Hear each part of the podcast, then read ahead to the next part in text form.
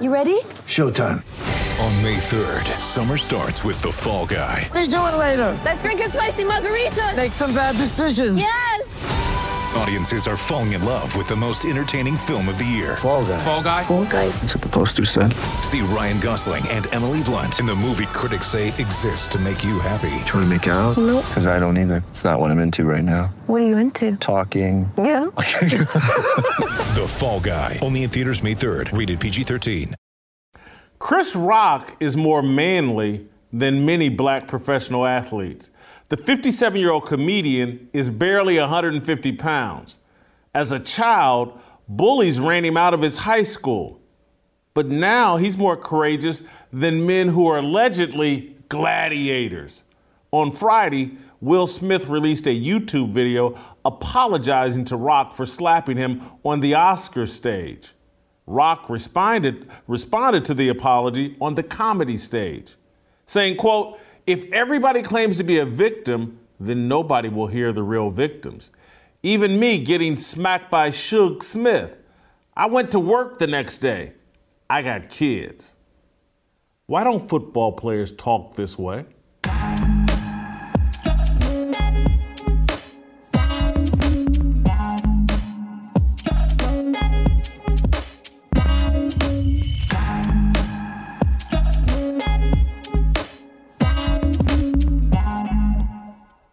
Welcome, welcome to Fearless with Jason Whitlock. I am Jason Whitlock, your host. Uh, happy Monday uh, to you and yours. Great to be here on this day. Uh, we have a fantastic, awesome, tremendous, spectacular show uh, planned for you today. The Korean co-sell Steve Kim is going to be here. The Shamoke Show, Shamika Michelle, uh, she'll be here, as will Mos Ture. Mos Ture got in a beef with Matt Walsh. Uh, two of my favorite people beefing over Twitter. We'll get into that uh, towards the end of the show, their dispute. Uh, but we're going to start today talking about Chris Rock, Deshaun Watson, Warren Moon, Patrick Mahomes. We're going to talk some football. We're going to talk some Will Smith, Chris Rock. Uh, I'm going to start a fire, and then uh, Steve Kim's going to come in and help me uh, fan the flames. All right, so Uh, Halloween, that's the over-under day when a current and or former N F L player will publicly nominate Deshaun Watson for the Victimhood Hall of Fame. If I were you, bet the under. There are rumors that E S P N broadcaster Ryan Clark is already working on Watson's nomination speech. Insiders believe Clark could deliver the speech today now that an arbitrator hit Watson with a six-game suspension for rub-and-tug gate. In a seventeen-month span, Watson met with twenty, or sixty-six different massage therapists.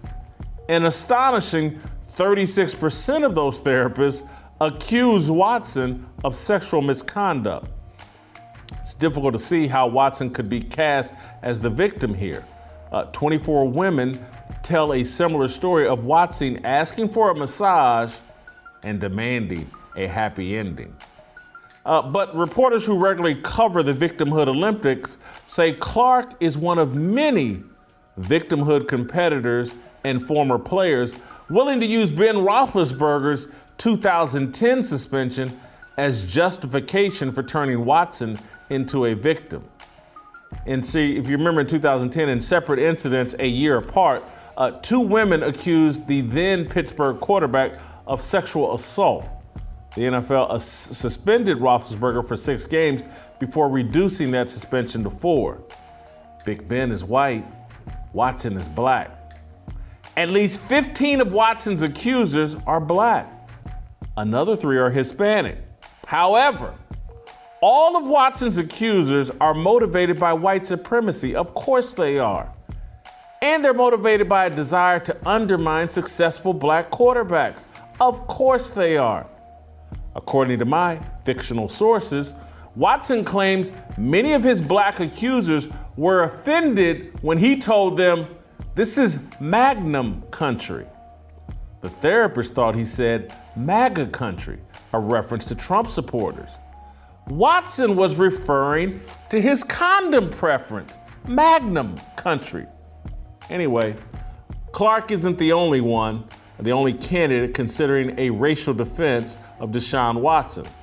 Hall of Fame quarterback Warren Moon, someone I respect a great deal, is also reportedly contemplating making a statement on Watson's behalf. Late last week, Moon jumped to the defense of Kyler Murray, the quarterback of the Arizona Cardinals, uh, the Arizona Cardinals lavished with a forty-six million dollars a year contract. The deal included a clause requiring Murray spend four hours each game week doing independent study. Moon called the clause a slap in the face to African-American quarterbacks. Listen to Moon talking to T M Z. That's- we were always accused of back in the day when they didn't let us play is that we were lazy, that we didn't study, that we couldn't be leaders, that we weren't smart. So all those different things just kind of came to the surface uh, after we had put all that stuff to bed over the years, and, and just because of this deal that's gone on between Arizona and Kyler. Uh, so yeah, uh, so the Cardinals can't incentivize and or make stipulations on Kyler Murray's work ethic because Warren Moon worked hard. Let's, let's get this. Kyler Murray isn't an individual. He's an extension of Warren Moon, Randall Cunningham, James Harris, and every other black quarterback. Now, for comparison's sake, nearly every aspect of Aaron Rodgers' personality has been analyzed and criticized. He's allegedly a narcissist. He's allegedly selfish, aloof, smug, condescending. Aaron Rodgers has won a Super Bowl and four M V P titles. He's one of the ten greatest quarterbacks of all time. Aaron Rodgers is treated as a unique individual. Whatever happens to him is not connected to Roger Staubach, Dan Marino, Joe Montana, or even Andy Dalton or any white quarterback. This is only, this is the kind of lunacy of the victimhood ideology adopted by too many black people. Kyler Murray isn't a victim. His contract doesn't say anything about Patrick Mahomes' work ethic or Warren Moon's.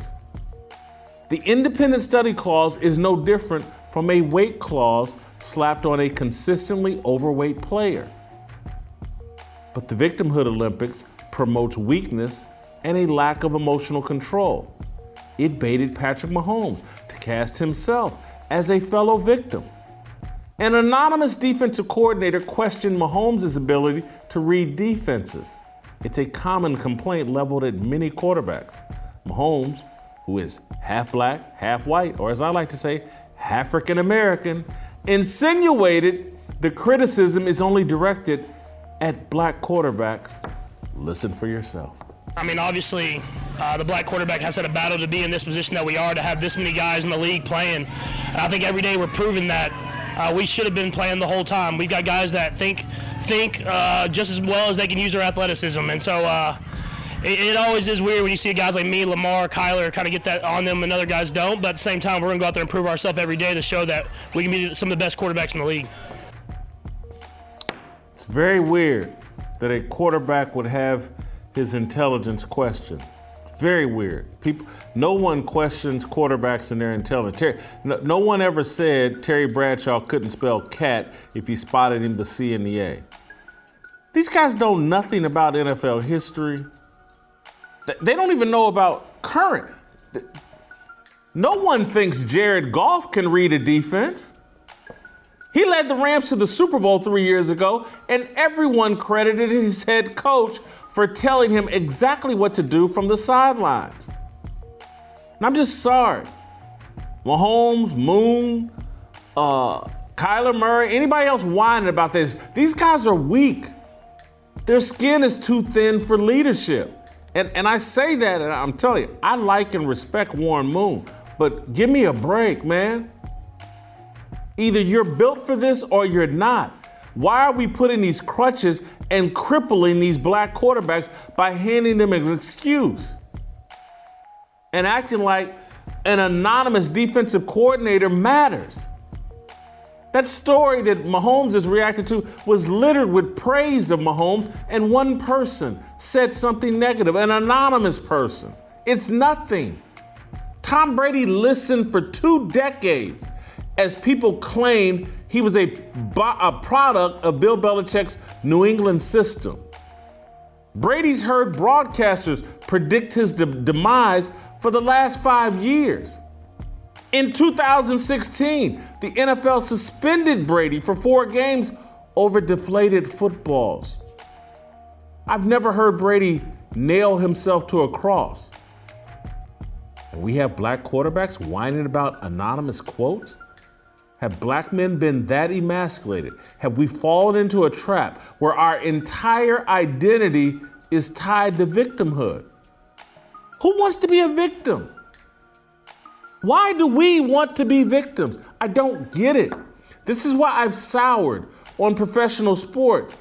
I- I'm just, I'm embarrassed by what many of these black players say and how they cast themselves as victims constantly. And I can't find one of them to stand up and call this B S out. They're making millions of dollars playing a game. Criticism goes along with all of that. Bradshaw was making thousands of dollars, and people were, other players were saying he couldn't spell cat. People were saying he was stupid. Are we built for this or not? Chris Rock, the comedian, is more manly than many of these black professional athletes. The fifty-seven-year-old is barely one hundred fifty pounds. As a child, bullies ran him out of his high school. But now he's more courageous than men who are, are allegedly gladiators. On Friday, Will Smith released a YouTube video apologizing to Rock for slapping him on the Oscar stage. Rock responded to the apology on the comedy stage, saying, reportedly, according to People magazine, if everybody claims to be a victim, then nobody will hear the real victims. Even me getting smacked by Suge Smith. He's joking, he's comparing Will Smith to Suge Knight. I went to work the next day. I got kids. That's how you handle criticism. That's how you handle uh, your feelings getting hurt. You get back up like a man and continue to do your job. Why don't football players talk this way? Rock also added, anyone who says words hurt has never been punched in the face. Why don't football players talk this way? Ser- I-, I just, I don't get it. How our entire conversation has been this emasculated that every former football player, these black ones, I'm just sorry, I gotta call, facts are facts, seem to be on T V looking for their victimhood uh, gold medal and, gr- and passing out victimhood gold medals to everyone else. I just want you to think about this, and I texted, I, I, never mind, I don't wanna, I'm not gonna, but just think about this. Jon Gruden cracked a joke in a private email about DeMaurice Smith's big lips. And DeMaurice Smith, the executive director of the N F L Players Association, has really big lips. I think uh, uh, Gruden called them rubber lips. Jon Gruden got fired and is a pariah and has been run completely out of the N F L over a comment about DeMaurice, DeMaurice Smith's huge lips, enormous lips, in a private email. thirty women or twenty-four women accuse Deshaun Watson of sexual misconduct, and this dude gets a six-game suspension? A record contract from the Cleveland Browns? And we think we're the victims? We're running around, oh my God, an anonymous defensive coordinator said Patrick Mahomes can't read a defense. Things that have been said about quarterbacks of every color for as long as we've been playing football.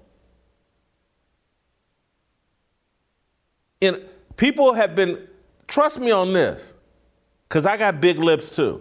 They're not as big as uh, DeMaurice Smith's enormous lips, but I got big lips. People have cracked jokes about my lips. I don't whine or cry about it. Big lips are actually in style. Women love them. But Jon Gruden gets run out of the league, and Randy Moss goes on national T V and breaks down in tears because in a private email, someone pointed out that DeMaurice Smith has huge, enormous lips. Let me refresh your memory, Randy Moss here. We talk about leadership. We give guys these big contracts because they want to be able to lead seventy men, coaches, equipment staff, and managers to the number one goal, and that's to win the championship. And for us to be moving back and not forward in twenty-first century, like I said, man, National Football League, this hurts me. The clock is ticking, man.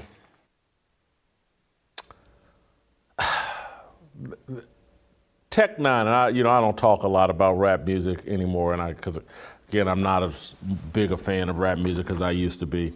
But uh, Tech Nine, out of Kansas City, friend of mine, uh, had a song called Mitchell Bade, and I think about it all the time. Mitch Mitch Bade is a play.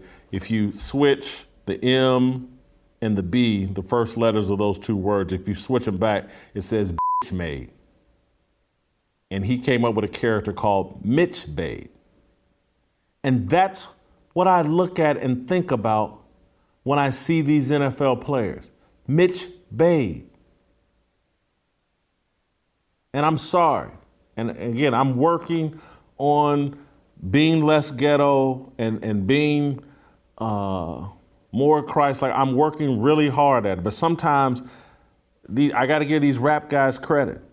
They come up with the exact perfect explanation, and I'm going to reference it, and I'm going to use it. I'm not trying to offend anybody, but that's what I see here. Mitch Bade, all of them. This man's on national T V crying because some man in a private email to another man cracked a joke about DeMaurice Smith's big lips. Something we do all the time, not in private emails, but we play the dozens out in front of everybody. And they ran Jon Gruden up out of a job and out of the N F L, and he's a pariah and has to live his life as if he's some kind of racist lunatic. And everybody knows that's a load of garbage because Mitch Bade Negroes on national T V are letting all their feminine energy out. And I know Randy Moss wants to beat me up on site because, again, that's what Mitch Bade emotional Negroes do. They threaten to kill other black people who call them out on their B S. I... I Before the week is out, or I'm betting the under, we will not make it to Halloween, and someone's going to play the race card, and Deshaun Watson will be a victim of racism here, even though he's got damn near every woman he ran across says this dude whipped his Johnson out and and and tried to get her to hop on it. Uh, and he, he gets a six-game suspension. They got Jon Gruden's out of the league and living as a pariah over nothing. Tom Brady got a, a four-game suspension over uh, deflated footballs. Uh, hell, hell, the Calvin Ridley, black wide receiver, got, over gambling. I don't have a problem with his suspension, though. I, gambling gets into the integrity of the game, but anyway, uh, Steve Kim, Uh, welcome uh, to the show, the Korean Cosell. Uh, Steve, I like I got a, a laundry list of things I want to go over with with you here about this, but I want to start with the six-game suspension, which Roger Goodell could lengthen if he wants to, but Sue L. Robinson, the arbitrator here, a former judge, she's given Deshaun Watson a six-game suspension. Is the suspension too light? Well, first of all, good Monday to you, Mister Whitlock. Uh, I think for the Cleveland Browns, uh, this is a play on words. Yes, this is a happy ending. It's not half the season. It's short, but not too long. It's manageable. Now I guess Jacoby Brissett's going to start off the year, and hopefully he can keep them afloat uh, before the halfway mark of the two thousand twenty-two season. Um, the way I look at this is very interesting. Everyone kind of got what they wanted. Deshaun Watson gets closure, okay? The N F L several years ago decided, you know, we got to take this player discipline thing out of our hands. We don't want to be the sole arbitrator here. So they got this judge. I guess she's like the uh, czar, the discipline czar, Sue L. Robinson. She made a determination, and now everyone gets to kind of move on here. And it is interesting when people start comparing the uh, suspensions. You're right, Tom Brady and Deshaun Watson, they have something in common. They got both busted with uh, drain balls, right? But anyway, I'm not so sure that this is going to sewage everybody, because certain people wanted a whole year. And I kind of saw that argument. But here's the fact, though, and this is a very uncomfortable fact that you're not allowed to bring up.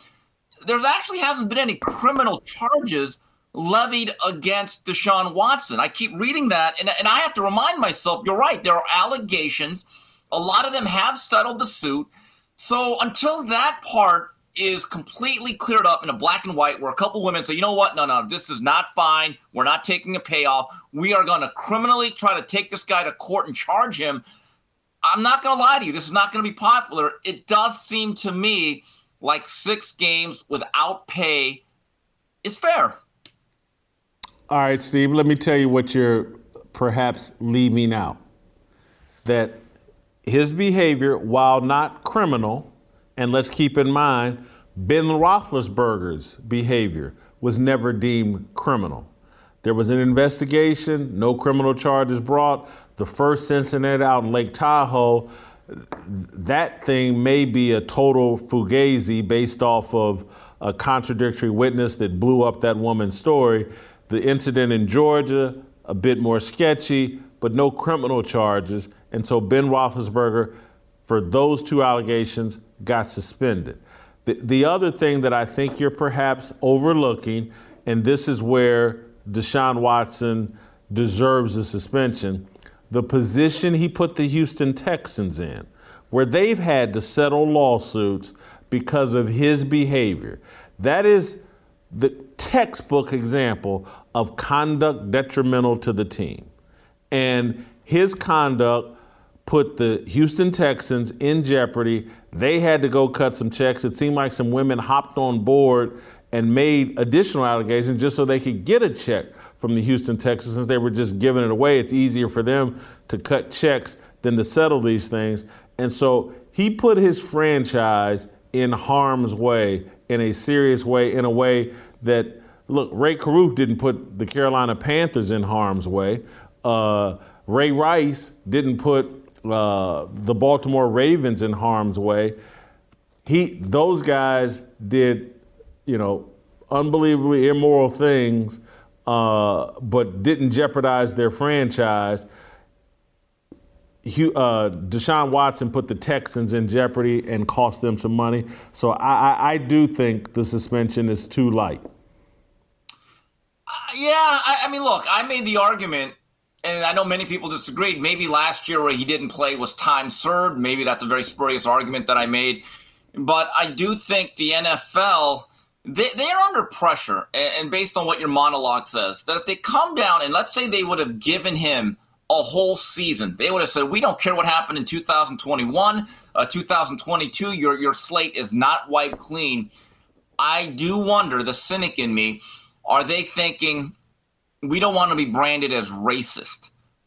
I, I think that certainly played a part in the perception that the league wanted to avoid.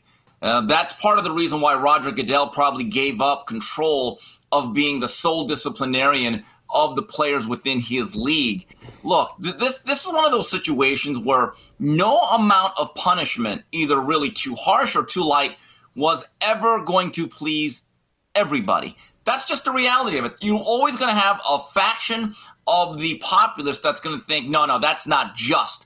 I mean, you could have suspended him for life, and that still wouldn't have pleased certain people. You could have let him go free, and that would have angered a lot of people. So six games, to me, I get the sense that the N F L and everyone involved here, including Sue L. Bird, they hedged their bets and said, okay, where can we go right down the middle where we're going to displease the least amount of people? That's the reality. I think, again, the league is a corporation. They still want their stars to play. They still had a franchise to protect. And I think they believe this is the best middle ground that we could reach. Uh, if you had to guess, Steve, uh, I'll, two guesses here. Will someone uh, play the race card?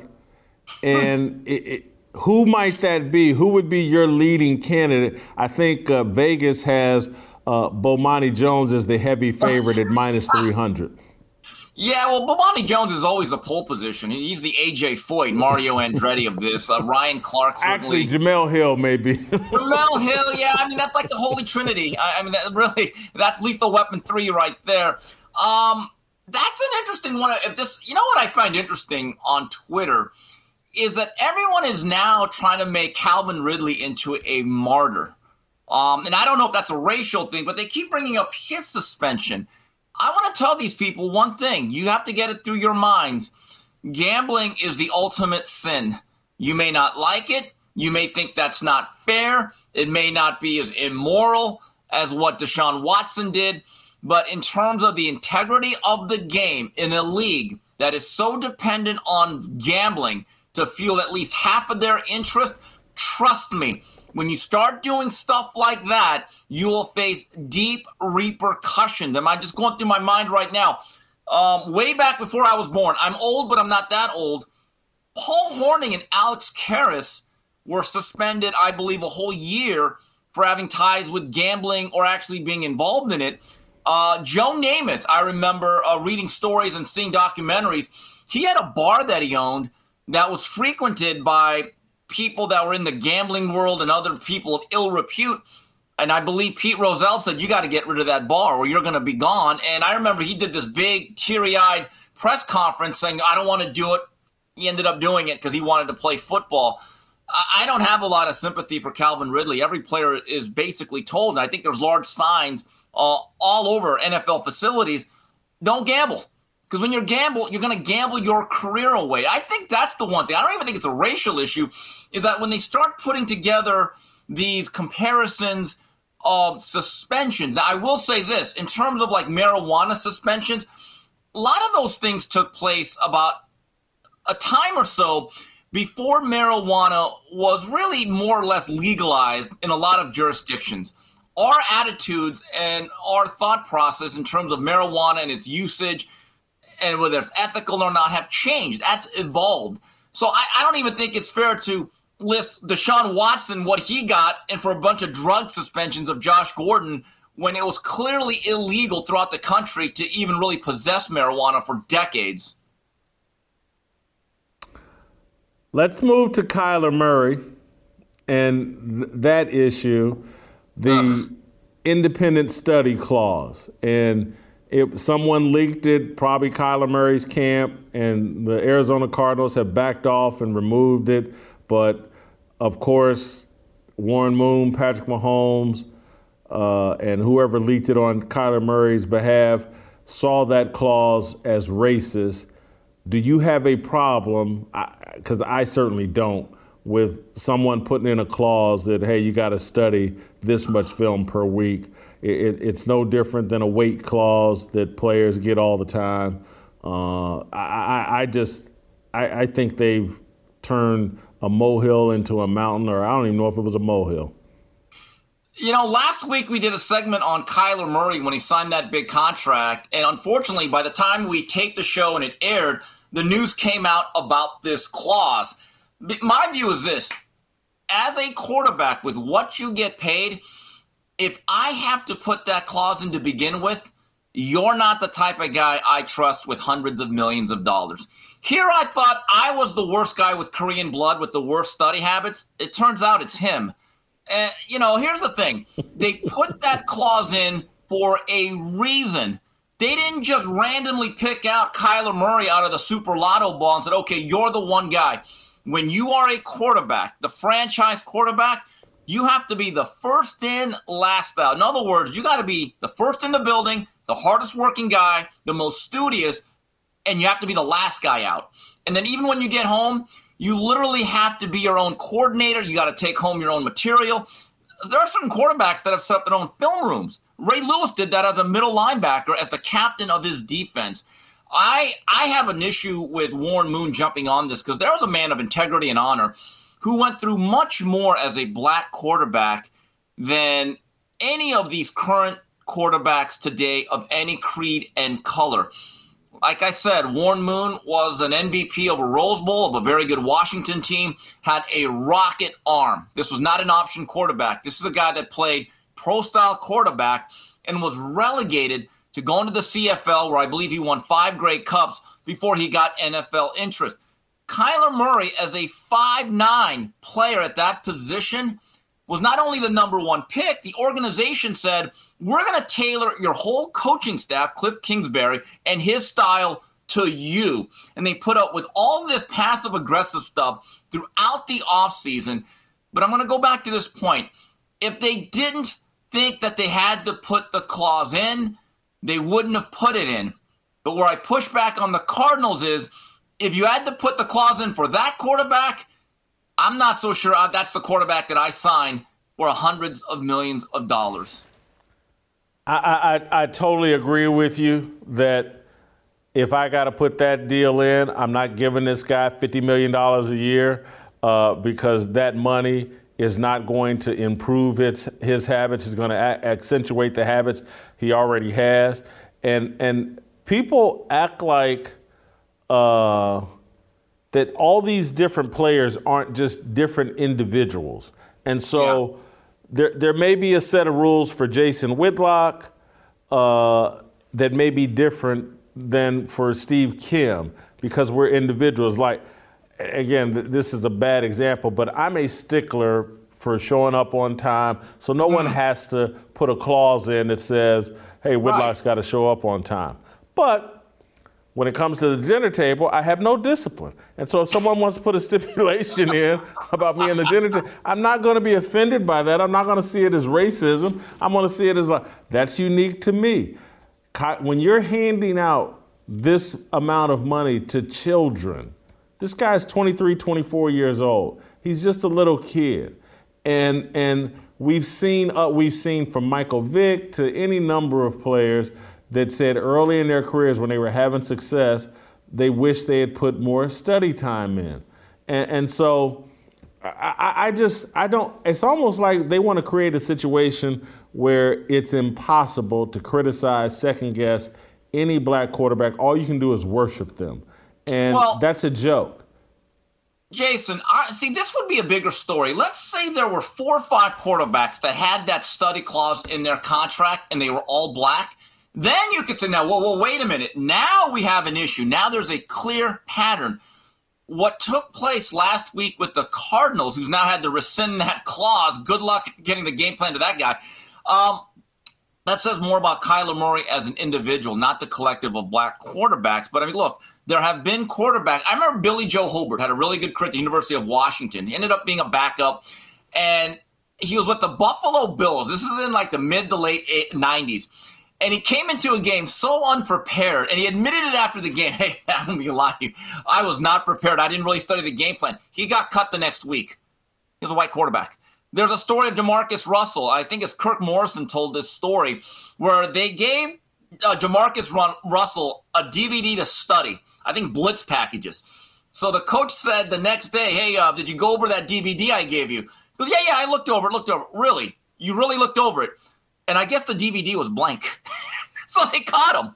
So, look, quarterbacks are judged differently. When they're good, they are treated better than any player on that roster. They're almost treated like N B A guys in a sense that they get unbelievable money, and most of it is guaranteed.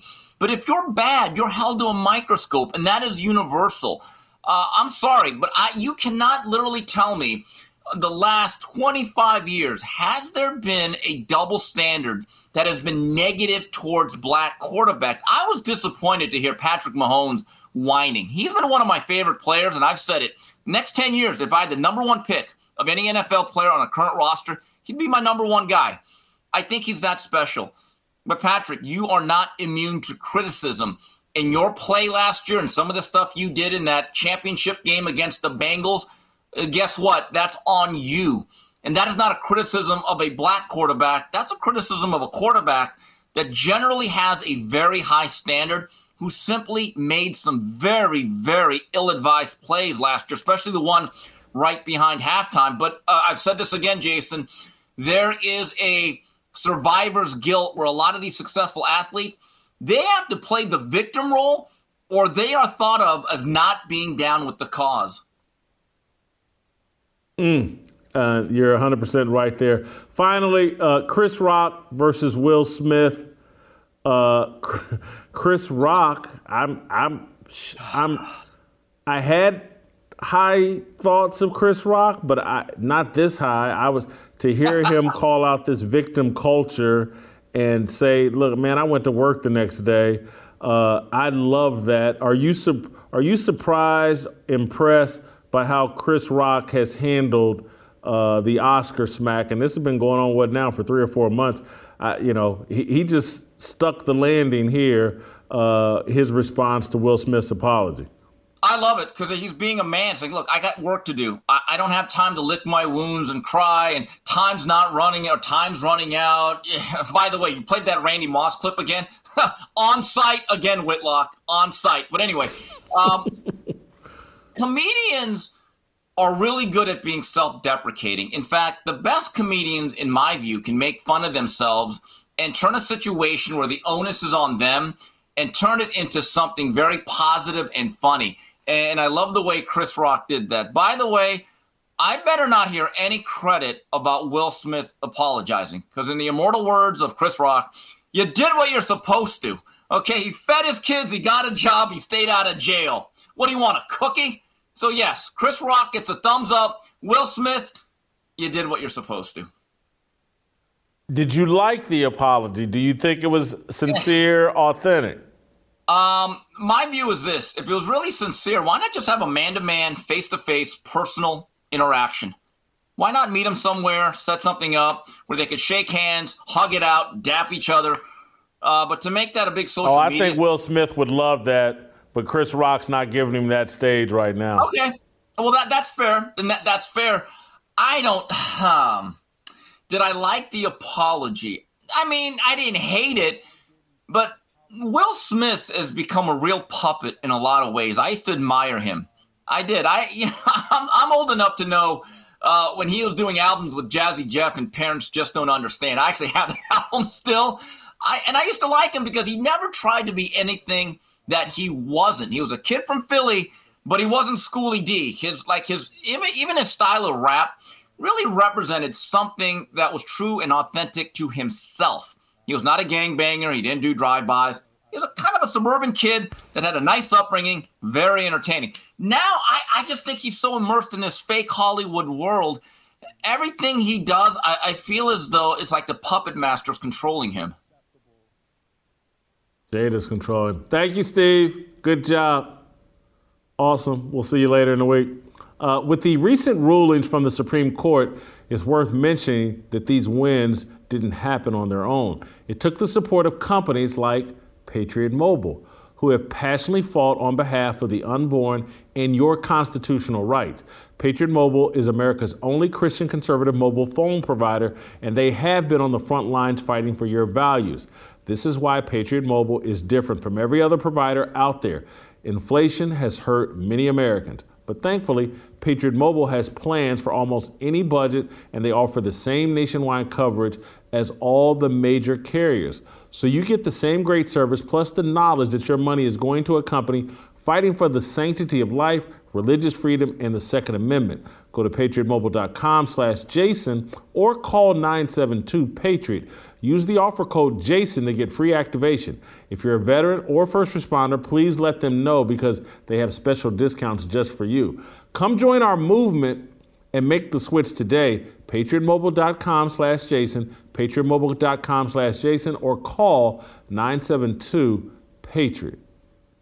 All right, Shamika Michelle, we'll get her thoughts on Will Smith and Chris Rock next.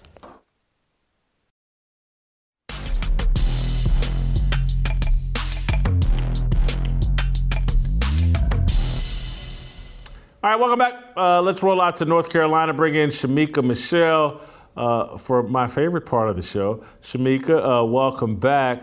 Uh, I'm sure you've seen that uh, Will Smith, what's it been, three months since he slapped Chris Rock, maybe four, uh, has taken to YouTube uh, to issue an apology. And uh, he says that he reached out to Chris Rock. Chris Rock's not ready to meet right now, but before we get your comments, I want to play three different clips from Will Smith's apology. It was a little less than six minutes. I think we'll play about three minutes altogether of what he had to say. But let, let's play these three clips back to back, and then uh, we'll bring Shamika back in, get her take, and I'll give mine. I spent the last three months um, replaying and understanding the nuances and and the complexities of what happened in in that moment. Um, and I'm not gonna try to unpack all of that right now, but I can say to all of you, there is no part of me that thinks that was the right way to behave in that moment. There's no part of me that thinks that's the optimal way to handle a feeling of disrespect or or insults. So there's two things. One, um, disappointing people is my central trauma. Um, I hate when I let people down. Um, so it it hurts. Uh, it hurts me psychologically and emotionally to know I didn't live up to uh, people's image and impression of me. And the work I'm trying to do is I am deeply remorseful, and I'm trying to be remorseful without being ashamed of myself, right? I'm human, and I made a mistake, and I'm trying not to think of myself as a piece of shit. Um, so I would say to those people, I know it was confusing. I know it was shocking. Um, but I, I promise you, I am uh, deeply devoted and committed to putting light and love and joy into the world. And, you know, if you if you hang on, I promise we'll be able to be friends again. I've reached out to Chris, um, and the, mes- the message that came back is that uh, he's not ready to talk. And when he is, he will reach out. Um, so I will, I will say to you, Uh, Chris, I apologize to you. Uh, my behavior was unacceptable, and I'm here whenever you're ready to talk. All right, so uh, that's Will Smith in a very choreographed uh, YouTube video. I think there seem to be two or three different camera angles. Uh, Before I, and so he was responding to questions or the appearance that people ask questions. And so he, he gave three or four different responses to questions that he read out loud that seemed to pretend like someone had asked these things specifically. And so uh, first and foremost, just your overall thoughts. Did Will Smith do himself any favors? Did he improve your perception of him with this apology? No, he didn't. When I first watched it, Jason, I wanted to go and borrow someone's balls so that I could ship them to him FedEx. That was my initial thought. I just thought the production of it was too much. If I'm sincerely apologizing to someone, I'm just talking to them. I didn't understand why he needed the, the different camera angles and all of this production. Who says, you know, I, I'm really hard felt, you know, I really sincerely apologized, but I want to say to you that, and then to the, there was too much. It was too much for me. But because my daughter told me last week that I'm I'm not empathetic, I'm blunt. And I said to her, you can't be empathetic and blunt. And she said, well, people can, but you can't. I'm trying to tap into my empathetic side because I thought I was an empath. So um, here I go, Jason. When it comes to him saying that disappointing people was his central trauma, I understood that because I've seen it so much. Like, one of my closest friends has this whole good guy image. And although his actions don't always line up, his desires don't always line up, he tries to do whatever he can to uphold this image. And I think what happens with that is that you have to uphold lies in order to uphold an image of being perfect. And this is why I feel like Will went to the lengths and the extent that he did to do this video, because he's still trying to have this good guy image. Yes, you made a mistake. Yes, it was wrong. Say that and leave it alone. But this whole I'm trying to be remorseful without being ashamed of myself, it just came across very victim-y and as if he doesn't know how to separate doing something bad or doing a wrong thing from being a bad person. And most people understand that. The fact that Will doesn't says to me he needs some extensive counseling. He needs time away from his wife, who seems to have really beat him down over the years. And he needs a group of masculine men to su- surround him and help pull him from this space, because he looked very neutered. And no, it did nothing for me to change my perception of him at all. I- I'm going to summarize what you said my way. Very, he needs Jesus. That that literally is what I was thinking watching this, because, and you picked up on the things that, that bothered me. He's, I'm sorry that I hurt people's uh, hurt people's expectations of me, or uh, didn't live up to people's expectations of me. And I'm like, well, hold on, you living for the wrong reason. You sitting around trying to worry about what people think of you and trying to please them. And if if someone needs to shake Will and say, hey, man, develop a relationship with God and and try to obey and please him, and you would quit worrying about living up to people's expectations, you'd never make this mistake that mm-hmm. you made. Because once you're in the mindset of, well, I'm, my purpose here is to serve God and to please him, It do, it won't matter what joke Chris Rock cracks.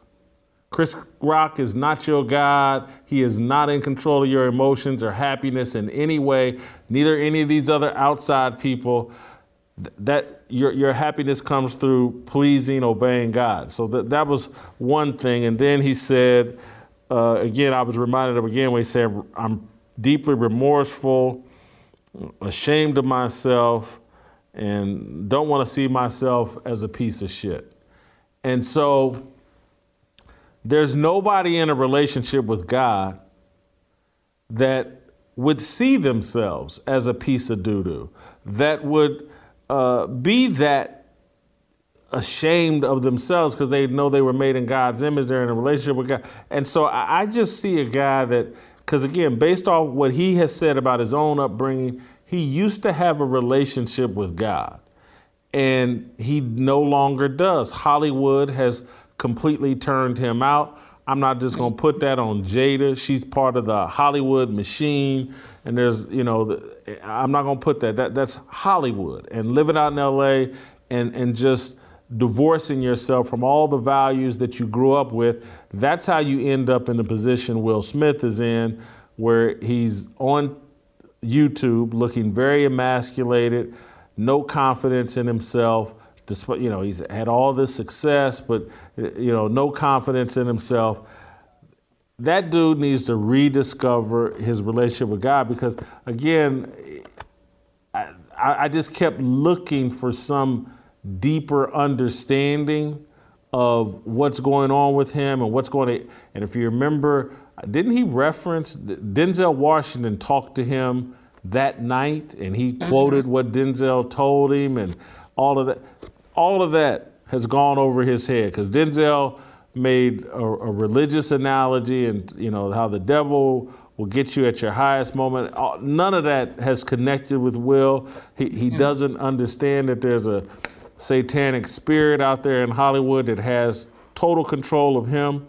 Uh, and so I I I, I was more disappointed. I, I was disappointed and, and didn't leave that video, six-minute video, hopeful. He doesn't seem to be moving any closer uh, to resolution and, and a better yeah. place. Uh, I did, on the other hand, I'm I'm completely impressed with Chris Rock, and a bit surprised that he's handling this as well as, as he is. He's actually winning big time through this. Uh, you know, he, he, he looks real. From a, a kid that was bullied in high school and run out of his high school by white bullies, here, here this dude at fifty-seven years old, he looks more manly than anybody. And and I look, people at the at the time when he didn't physically react to being smacked, I think people initially was like, oh, that's weak. I would have defended myself. I would have. Instead, that man kept doing his job and was like, I'm going to let Will Smith continue to make a fool out of himself, and I'm going to stand here like nothing happened, and I'm going to continue to do my job and take care of my... And I'm t- three months later, th- this dude looks like one of the strongest men on the planet. Yeah, I'm actually, I, I, I appreciate the way he handled it. Of course, initially that night, I thought he did a great job as well. Now, for me, they would have had to cut to an extended commercial, but I think that Chris Rock did a fabulous job. And I think that's one of the things I always talk about. I think bullying as a child is not as bad as people have, have made it out to be.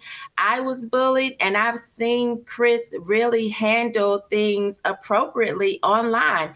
He's had so many people talk about him, from young people to a ninety-six-year-old lady who was claiming that he was soft for not hitting Will back, yet it hasn't fazed him at all. And so I think when you deal with bullying as a child, or when you have to deal with things in real life, it makes handling stuff online that, that aren't really real a lot easier. And I'm super impressed with the way Chris Rock has responded, and I'm even okay with him not being ready to talk yet. So I, I think he he's done a great job in handling this. I tell people all the time, and, and Chris is like a living example. He's living it out, and I, I hope that if I were ever put in that situation, I could handle it as well as him. But again, I, I say to people all the time, your behavior does not dictate my behavior. And so just because Will Smith acted a fool Oscars night, that doesn't mean I have to act a fool right along with him. And and that's, I, I see people, oh, if someone gets loud and curses at you or whatever, you get loud and curse back. Like, I'm going to let that person make a fool out of themselves. And it, it, it's my whole, if someone calls me fat or someone someone calls me the N-word, that makes, the, and I'm talking about black or white, that makes mm-hmm. them look foolish, not me. And so I don't get my emotions wrapped up and caught up in that, and I don't give them the same energy they're trying to give me. I'm in control of my emotions. Chris Rock living it out. Uh, I, hats off to Chris Rock. I, I, he he he's shocking me here, and I hope that one day I'm as uh, strong and as brave as him. Uh, let's get to our approval rating of uh, Chris Rock.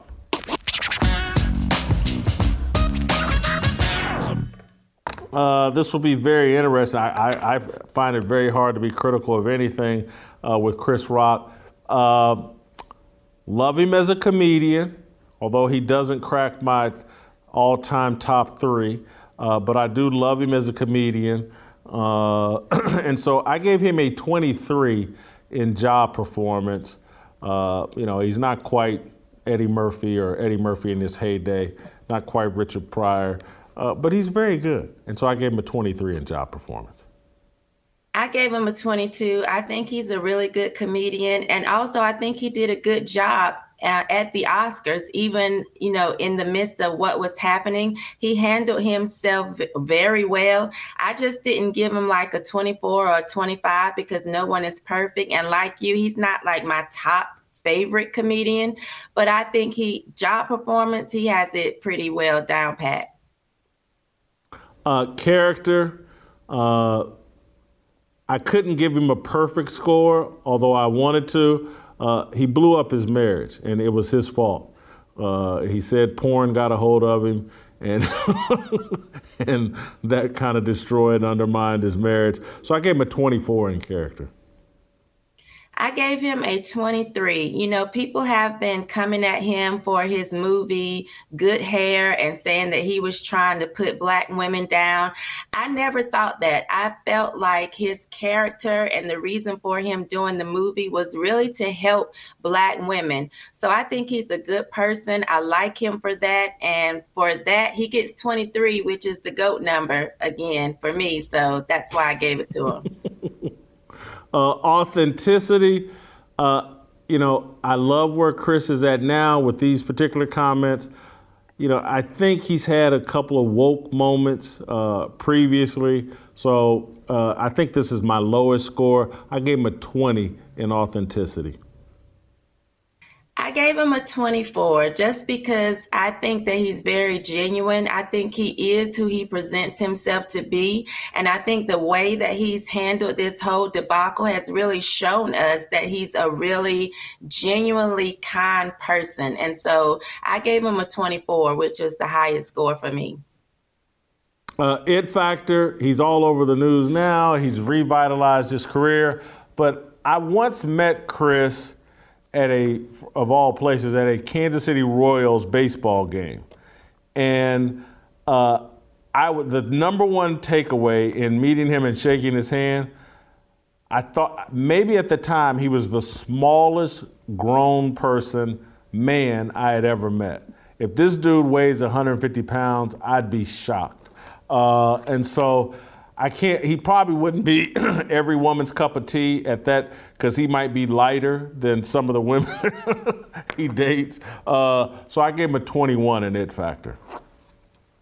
I gave him a nineteen, Jason, and I gave him a nineteen because he hasn't been as funny to me with his new teeth.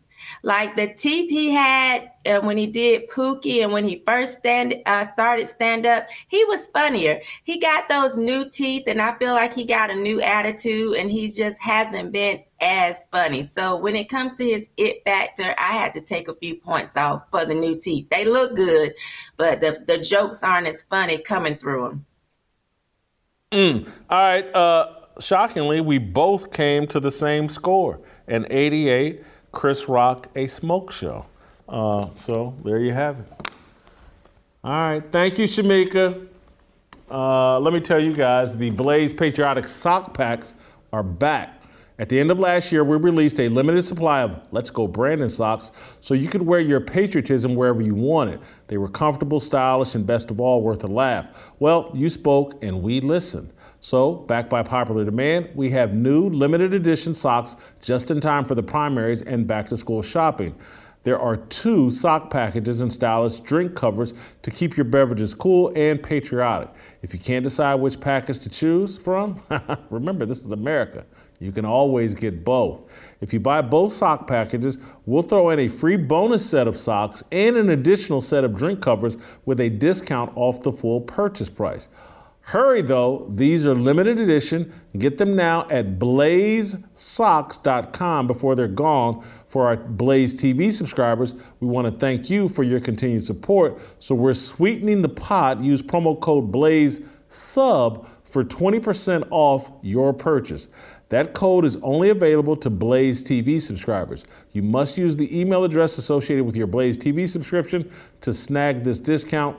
Not a subscriber? No problem. Subscribe to Blaze T V now and use promo code FEARLESSSOCKS to save on both your Blaze T V subscription and get twenty percent off these limited edition socks. Go to blaze socks dot com to scope out the socks. Get a pair for a deserving dad, a grad, or that person who needs a new pair of socks and a good laugh. All right, Mos Ture, he's in a war with Matt Walsh. We'll talk with Mos next. Get ready for the greatest roast of all time, the roast of Tom Brady, a Netflix live event happening May fifth. Hosted by Kevin Hart, the seven-time world champion gets his cleats held to the fire by famous friends and frenemies on an unforgettable night where everything is fair game. Tune in on May fifth at five p.m. Pacific time for the roast of Tom Brady, live only on Netflix. All right, welcome back. Uh, let me take a moment to set up uh, this discussion I'm going to have with Mos Ture uh, about his beef with Matt Walsh. I just want to read a couple of tweets. One, here's the original tweet uh, from Matt Walsh that kind of sparked this uh, beef.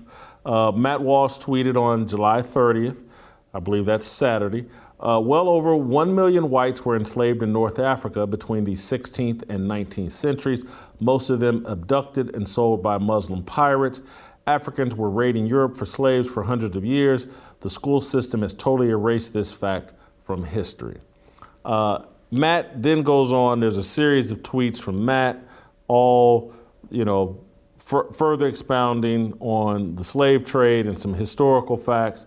Uh, Mos jumps in Uh, with his response to Matt's original tweet, dumb, reductive, and horrible attempt at justifying the transatlantic slave trade. Takes uh, take here. Conservatives love going full retard and damaging any inroads into black communities with these kind of takes.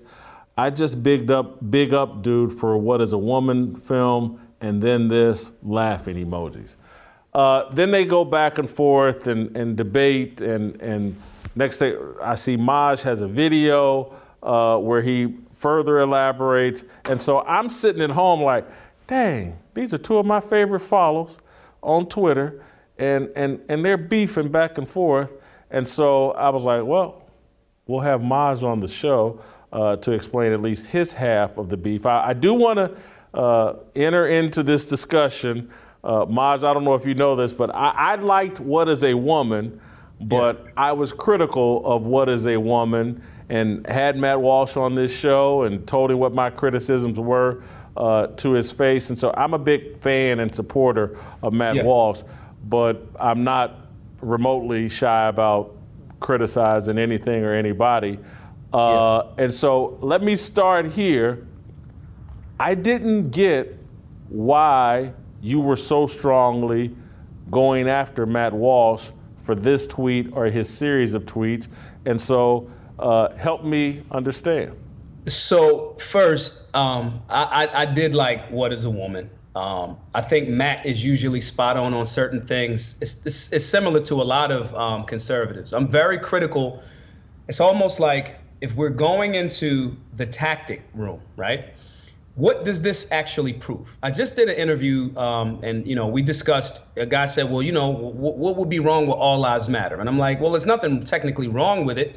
If you thought that, you should have said it before B L M said Black Lives Matter. It's just what it is. And everybody knows I don't really bang with B L M as an organization, but the phrase and the redact- re- redactive, you know, reductive component. And let, let me be clear. If we're trying to make inroads into black communities, these types of takes that have nothing to do with anything, kind of like just gives extreme leftists more of a tool to utilize against us. And what I mean by that is, if I'm a person in the middle, let's say I'm a Democrat and I'm not the extreme lefty, I think a lot of these guys are making moves that are in re- uh, like reactionary to what extreme lefties do. That doesn't advance conservative movements to people that may be in the middle in a democratic city. So we say a thing, and then an extreme leftist packages it and says, see, they're minimizing your ability or the the the history of the transatlantic slave trade. Now, Matt may have not been trying to do that. I'm talking about from a tactical and strategic standpoint. The left dominates urban and Black America because they understand P R and messaging way better than the right does. Simple and plain. They have to because they don't have many facts. Sorry, they just don't. So they have to be very good at smoke and mirrors and lying and P R because that's what a lot of public relations or perception and reality is. This, and, and I think maybe Matt's following maybe took it a little too, they got a little sensitive about it, but it's always one step in the right direction with a lot of conservatives. And then we say something that makes the job of my job a lot more difficult because it's like, damn, that sounds like you trying to downplay the role. And that's what every extreme leftist is going to do. Then there's a, the com- combination of all of these other things, all of these other statements, all of the, you know, you got the Tatum saying, you know, pretty much every Black dude that gets shot by the police deserves it. And I'm critical of being dumb, but I'm also also critical of the state. And so from a strategic and tactical standpoint, this does not spread conservative values or make the job better. We keep going with this facts don't care about your feelings concept. And how has that been working out for us? By not expressing any type of them- empathy first. Empathy first. If a person hears something like that, and if a leftist gets in their ear and they say they don't care about you and your, or your people or your lineage's struggle, they don't care about the fact that redlining is a thing that still impacts Black communities right now. They don't care that uh, uh, uh, uh, school choice is partially not a thing because the state, they don't care. They'll utilize that as ammo. So that's kind of like what my pushback was. But I still think the movie was cool. I still think Matt has a glorious beard. And, you know, that's just that. And so I think I want to now kind of, if possible, I, I may be wrong as a tactic for this discussion, kind of push uh, Matt off to the side and just say, from my perspective, and, and want to know, ha- have we lathered ourselves perhaps with too much empathy mm. and not enough truth? And so I'm trying to say leave Matt out of it, but I guess I can't because one, I think the truth he's trying to get at is like, hey, look, I know that Black people have this obsession with slavery, but the reality is slavery was a global phenomenon, and the, particularly back in that time, if you go back to the sixteen hundreds, seventeen hundreds, eighteen hundreds, the whole world was built around conquest, subjugation, and domination. That's mm-hmm. what men all over the globe did to each other. And mm-hmm. and and we need to evaluate uh, what was going on in America during that time frame in the context of what was going on across the globe. Mm-hmm. Because domination, subjugation, imposing your will before all these technological advances where now, again, you don't, a king doesn't need someone to carry him across the land. On a, he hops in a car and a, or yep. hops on a plane. Or right. And so it's less important to dominate and subjugate other human beings because we've made all these technological advances. Yep. If we rolled the clock back and took all these technological advances away, subjugation, domination, and slavery would be come back in vogue globally again. And I, I think he was, and again, Twitter is not a good environment for unpacking deep, nuanced thoughts. It's not even a good platform for truth, in my opinion. And yeah. so I think he's chosen the wrong platform. One of his defenses was, hey, I'm just repeating what Thomas Sowell said. What Thomas Sowell said in a book or a newspaper where you can unpack, unpacking it over Twitter leads to misunderstanding and the kind of back and forth you and him had. Your your, your reaction to any of that? I think there's two, a, a few things to unpack there. One, we got to stop pretending like um, I, I don't live in all of these other parts of the world. you know, we keep a lot of conservatives and libertarians tend to go, well, it was happening everywhere else, so it was cool. That's diminishing. I would never tell my Jewish brothers and sisters like, yo, the Holocaust cool. I mean, Genghis Khan killed how many people? I mean, he got you guys beat by how many million? It's reductive. It's dismissive. And that doesn't, and, and, and no one would say it. I would never say to an American, just forget about nine eleven. Get over it. it. Tragedies, buildings fall down every day, B. It just happened in Miami. Miami, you know, you guys, it, there was way more people that died in nine eleven than that building that fell in Miami last year. It's reductive. If I got breast cancer, or I'm going to a breast cancer scenario and I'm saying, oh, my, my wife has breast cancer and I smoke cigars and I show up, you know, somebody shows up talking about, well, what about lung cancer? Lung cancer is a thing. It's it's stupid, and it doesn't move the actual thing forward. That's the point that I'm talking about. We have to, there's a difference between whether you are trying to advance conservatism, and that truth can still be the truth. The question becomes, what is your actual outcome here? Is your outcome here to just get things riled up so you can get the base that already agrees with you to buy more stuff or watch the movie? Right now, we're doing content on it. This is going to be, you know, beneficial for Matt. It's going to be beneficial for me. If that's the goal, then state that goal. My goal is I want an actual win. I want to spread conservative and libertarian values where it's needed the most, and I do not want to give our opposition more ammo to make it more difficult to do that. Presenting the truth and saying, here's a better way of saying that. Slavery absolutely was a global phenomenon. Sidebar for a second. I hate when conservatives rush to Thomas Sowell. Thomas Sowell's an economist, and I'm not knocking that, and he's a genius in that lane, but there are far more voices that are better equipped to have that conversation. These guys will say these things about history and slavery, don't even know who John Henry Clark is, have, have read nothing by the great Walter E. Williams, another Philly cat, but they'll run the Sowell, so, but that's a bit of a sidebar. The, the reality Let is- Let me stop the you there for one second. Let me stop you there, and, yeah. and I'm someone, Uh, let's say fifteen years ago, was very critical of Thomas Sowell. Yeah. Uh, but but I do want to just introduce this. He's not just an economist. He, he oh, is absolutely. one of the absolutely. great historians. He's one absolutely. of the great historians in America.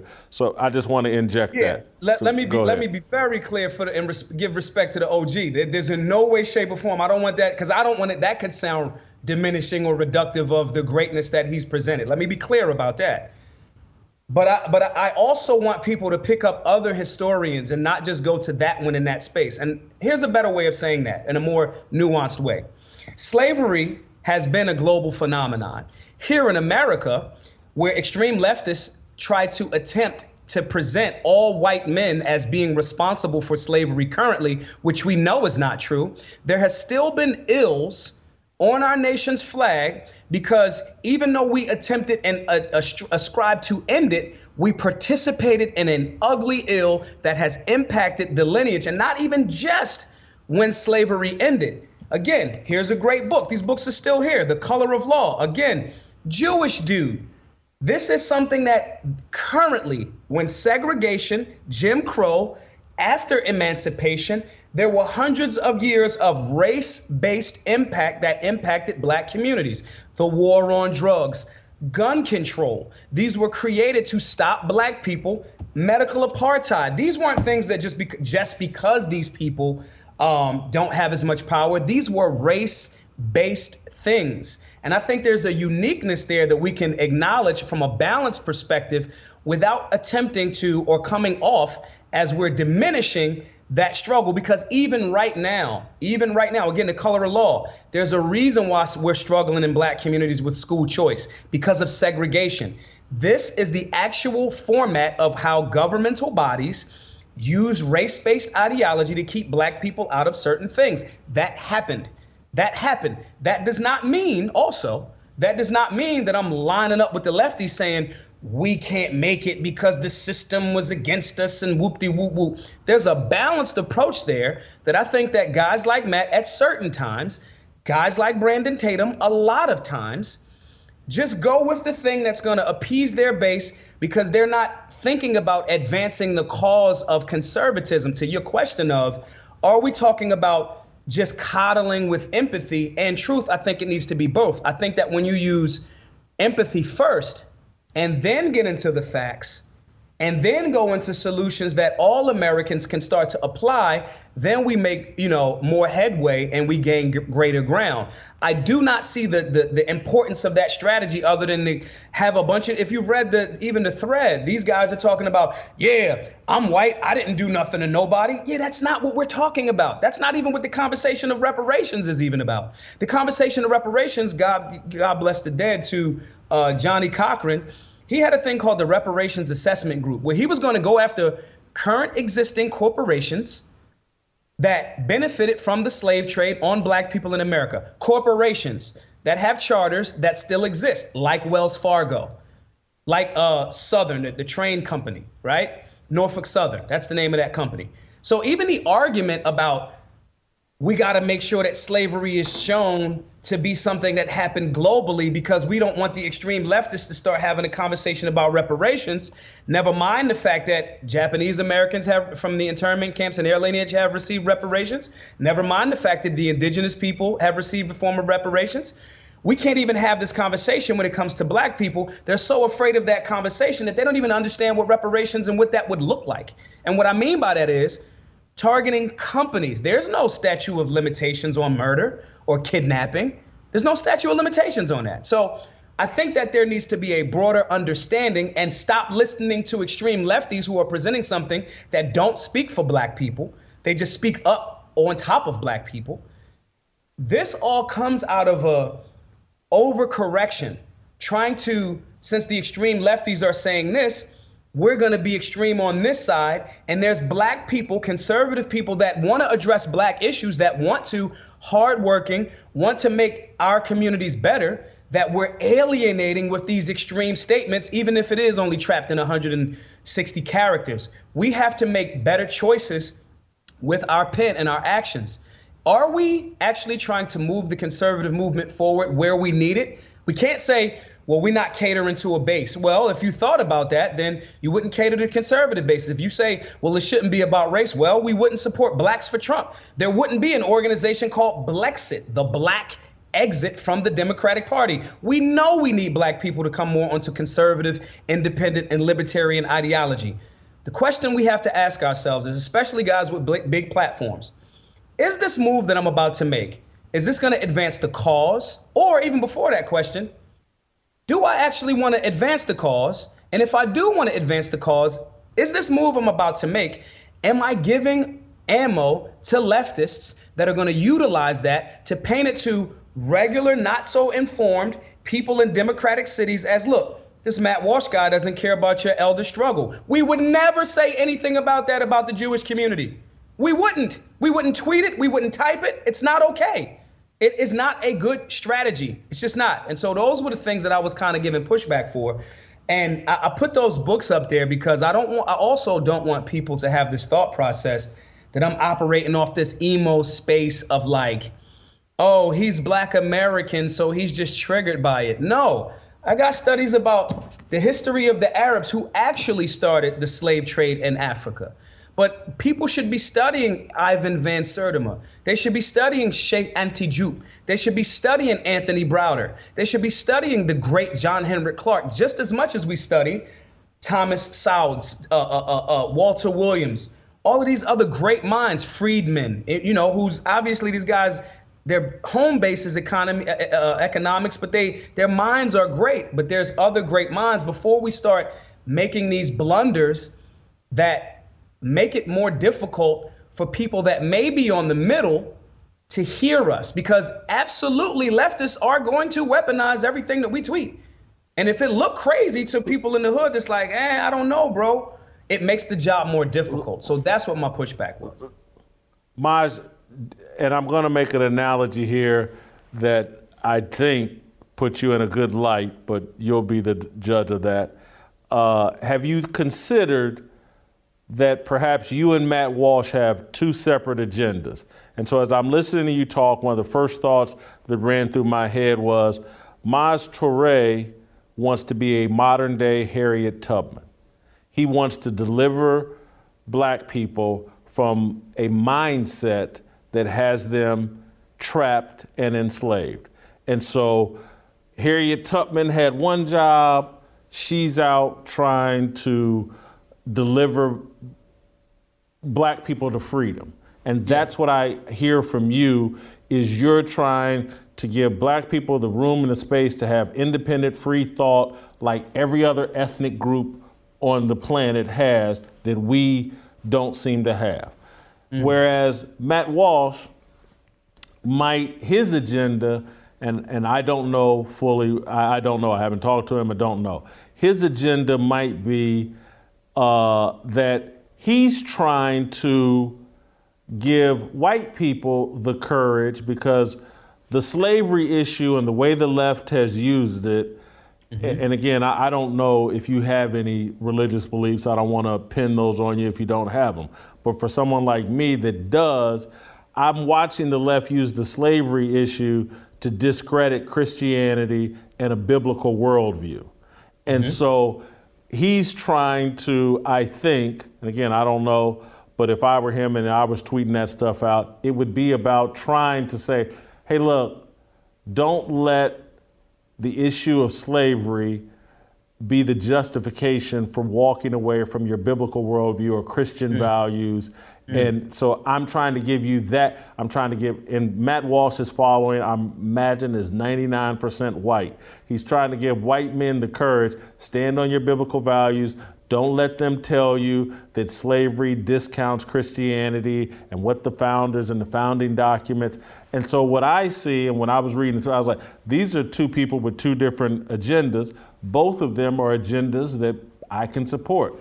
Freeing black people from a mindset that has clearly not served us well. We've bought into every liberal ideology. We, we think that, hey, let's destroy the family. Let's buy, buy into the matriarchy. Yeah. And and again, one of the reasons why I like having you on the show, love what you represent, because you're clearly very intelligent and well-read. But again, you're a man with some real masculine energy trying to tell everybody, hey, let's don't run away from this male leadership. Yeah. And so I see your agenda and I see his agenda. I don't, and I just would be careful about applying your goals. He may have a different set of goals that uh, aren't really at cross purpose with yours. Here's here's where I think I can see that absolutely. Um, and again, I I, I want to be clear, because people are like, oh, this is a beef. It, you know what I mean? It's like, listen, it's not beef. That word means something. Um, where I'm from, this is anyone that is doing a thing that makes it harder for me to free minds is in the way. And if you have a large following, I'm going to be critical of the decisions that you make and the things that you put out that makes that job more difficult for me. Because I get that phone call. I go, again, not to keep harping, but there's there's there's guys that, you know, that just bootleg. And I'm saying conservative values as a libertarian. One, my libertarian friends give me pushback because they're like, bro, you know, conservatives are just liberals going the speed limit. It's just like, come on, bro. But I'm like, yo, there's conservative values of being pious and being humble and being fiscally conservative, limited government. There's overlap between the libertarians and the conservative ideology there on those points. My point, though, is I get that phone call. Yo, bro, you talking about conservative? Main man just said uh, uh, Tamir Rice or, or, or, or insert whichever one. They deserved it, you know. And I'm already battling against, you know, the the the, the George Floyd conversation. It's like, nah, I, there's a I am a tactician. This is a chessboard. And whoever gets people more in the middle, they win. You already have the people that's on your side. There's no point. When, when we started with Black Guns Matter, we got a bunch of people telling us we shouldn't go to anti-gun places. People tell me all the time I shouldn't carry a gun in anti-gun cities. I do it. I go there. That's where we need it the most. So when someone does things that I get them phone calls about, like, bro, I can't get down with that ideology. I just get the same phone calls about the libertarians. Like, yo, bro, y- y'all, y'all, the head of the Libertarian Party is a clown.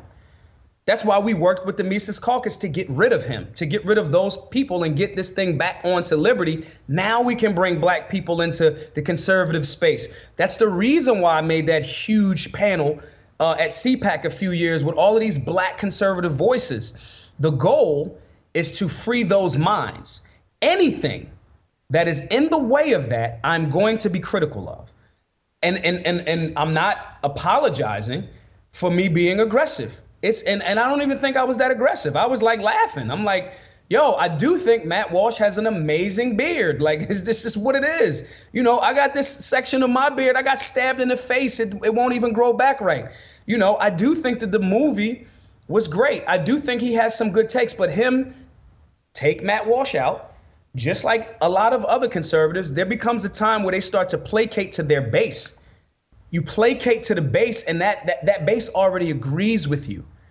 And it's it's it's it's a massive overcorrection for what the so-called leadership on the left is doing. They are not the rank and file. Most law enforcement officers, most, are not the brass, are not the rank and file.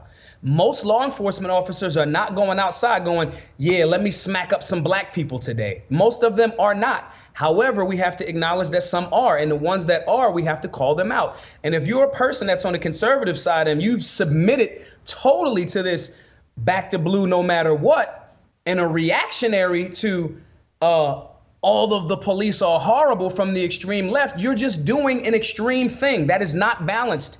That is not conservative. That is extreme. And so I have to question, why are you doing that? You're a smart dude, Matt. You understand, you know, other guys may not be as smart, but why are you doing this? Is the strategy just to just to say stuff? I, I don't I don't I don't talk about, you know, no, I'm, my, I'm gonna go st- back to again. I'm gonna go back to again. And I, I your position makes total sense because your mission is really to expand your base and following and recruit people to your way of thinking. It's not out of some selfish, it's just like, look, this, my way of thinking actually works and will have you not be dependent on white people for your success. You'll actually be in control of your destiny. You're trying to expand that base. I would think Matt Walsh, he's less motivated by trying to expand his base as much as he's motivated by trying to inspire his base to stand on their values when it really matters. That's a bad, that's a, that's not, that's a, that's a less productive tactic to win. That's a great tactic for sales and or, insp- again, inspiring. Okay, we we are inspiring the base. Trump did that. And look what happened. We didn't expand the base. They cheated better. They got more bodies. They did a thing. They didn't expand. This thing, again, you can be in your silo, and that's cool. That only works as a productive measure compared to how effective or ineffective the left is at expanding theirs and taking your stuff. So if we can convince two Republicans to be in support of H R eighteen oh eight and it gets through Senate, which is some draconian, racist, unconstitutional mandates that are not in alignment with the Second Amendment, the Democrats expanded and took a step further to win. Now, it may not get passed in the Senate. It may, or maybe there'll be another Republican that feels like he needs to capitulate. Because the Democrats are expanding, newer, younger minds. The people that already agree with you need to become force multipliers for the cause. The Democrats understand that. A O C understands that very well, very well. So even if that's I, the- I, I would bet, I would, I would, I would argue, again, I'm not an expert on this, but I, I would argue that somebody would make the argument, well, Democrats ain't really expanding. They're importing. That's why they're illegal immigrants. They're mm-hmm. importing a base.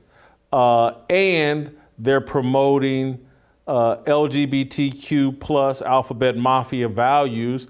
Yep. And that's a way to expand their base. The more kids they can get to go L G B T Q, the more think they'll, they'll have a Democratic following. But yep. but again, they're they're doing, in my view, unethical things to expand their base because their message actually falls flat and doesn't work with most rational people? They, however they being immoral and, and repugnant about it, their focus is expansion. Their focus is expansion.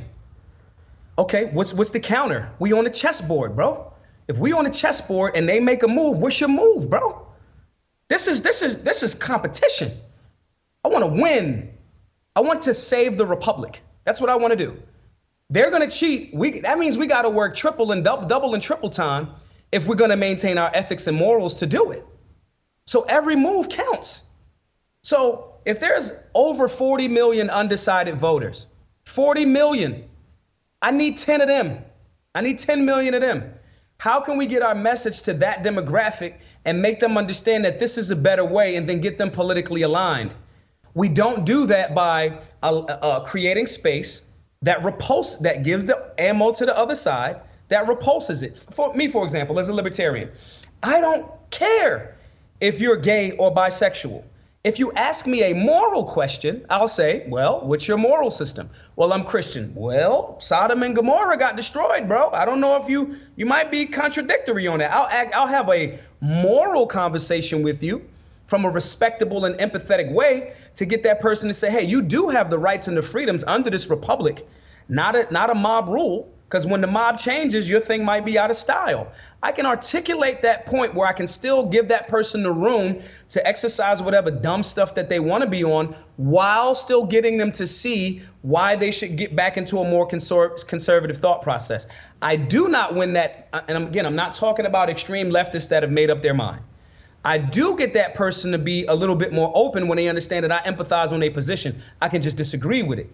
But if the vast majority of my social media is antagonistic, the quiet people that we could reach are going to be turned off by that. We're not talking about pandering. I want to be clear about that too.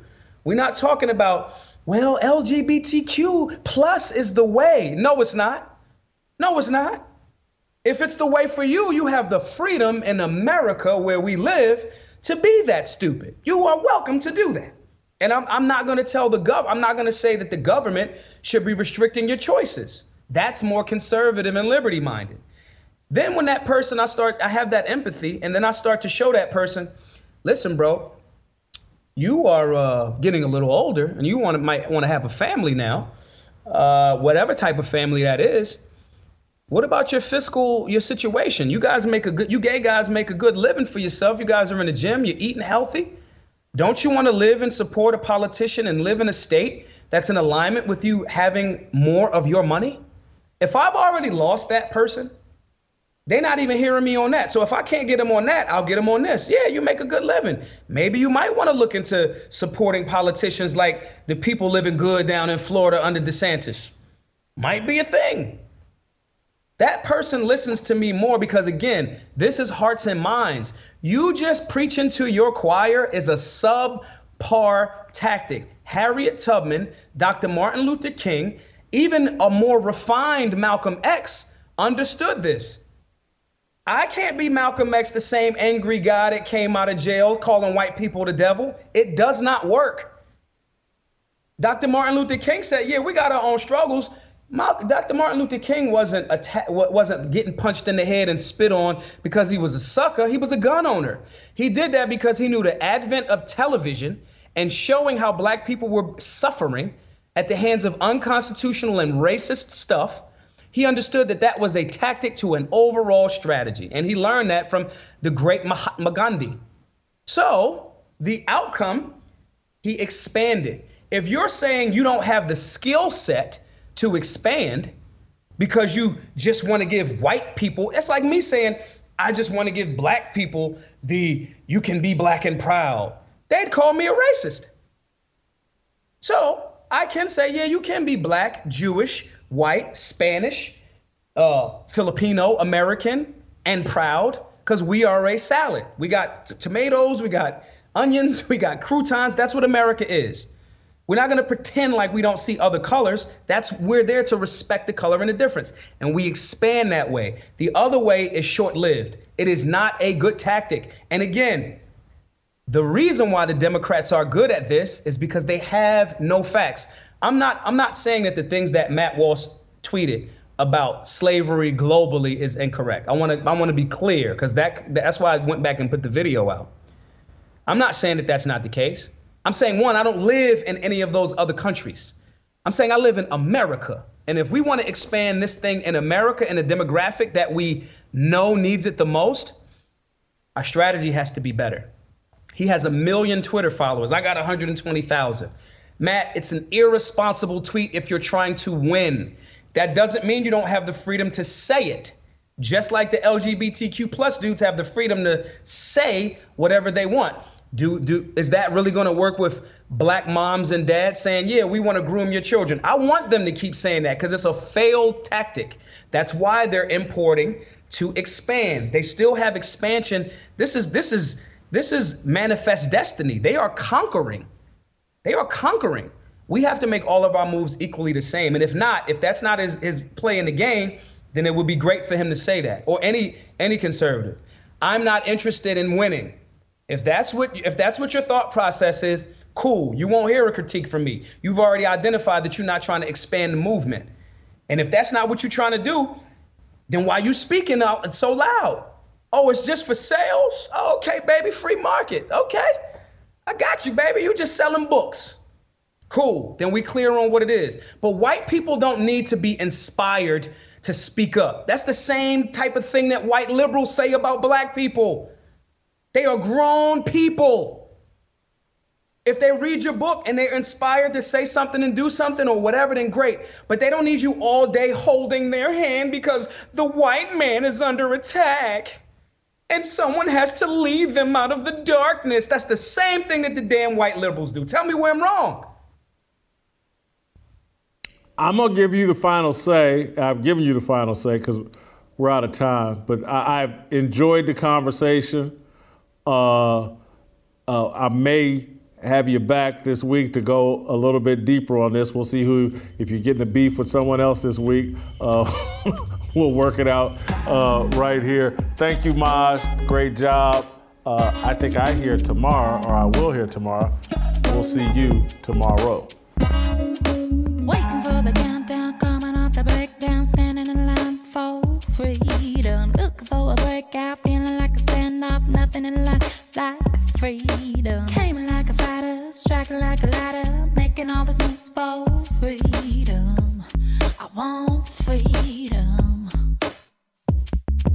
No negotiation, my system, no relation, we all just wanna have freedom. Sitting on the corner, never been alone, I'm breaking my back for freedom.